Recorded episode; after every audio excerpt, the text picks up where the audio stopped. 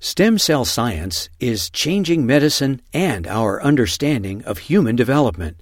Learn more with the Stem Cell Channel. Visit uctv.tv slash stem cell. None of us actually think it's going to happen. It's supposed to happen to somebody else. It's not supposed to happen to you.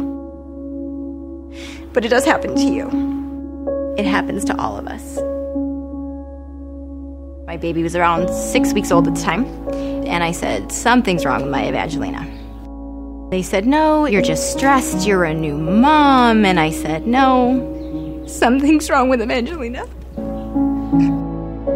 I was informed that she had absolutely no immune system. Anything can get her sick, and anything that can get her sick could kill her. Marissa is my eldest girl, and she was born sickle cell. When you have sickle cell, the inner parts of the body that depend on blood supply don't get it. And it's almost as if inside the bone marrow, you are suffocating. Let's face it, you don't plan for the sick kid. You never plan for the sick kid. But I was so blessed. I was blessed the moment my children were born. Honestly, I was blessed the moment we got that spot in Dr. Kohn's trial. The work that I do is trying to develop new ways to treat blood diseases.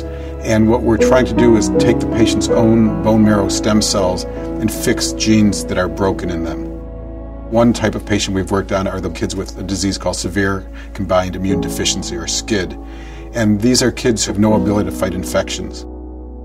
She never went outside. Her sister never went outside.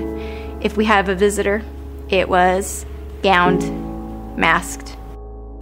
Though it was literally the worst time of my life, the doctors were amazing. We felt this faith with Dr. Kohn just speaking to him. I know that he loves my daughter. We were at UCLA for around six weeks, and this last meeting, he tells me she can definitely be taken outside and everywhere else. Take her out.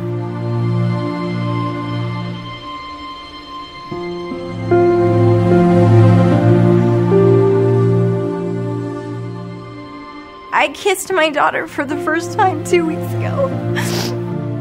She's 19 months and I finally just kissed her on the mouth. Do you know how amazing that was?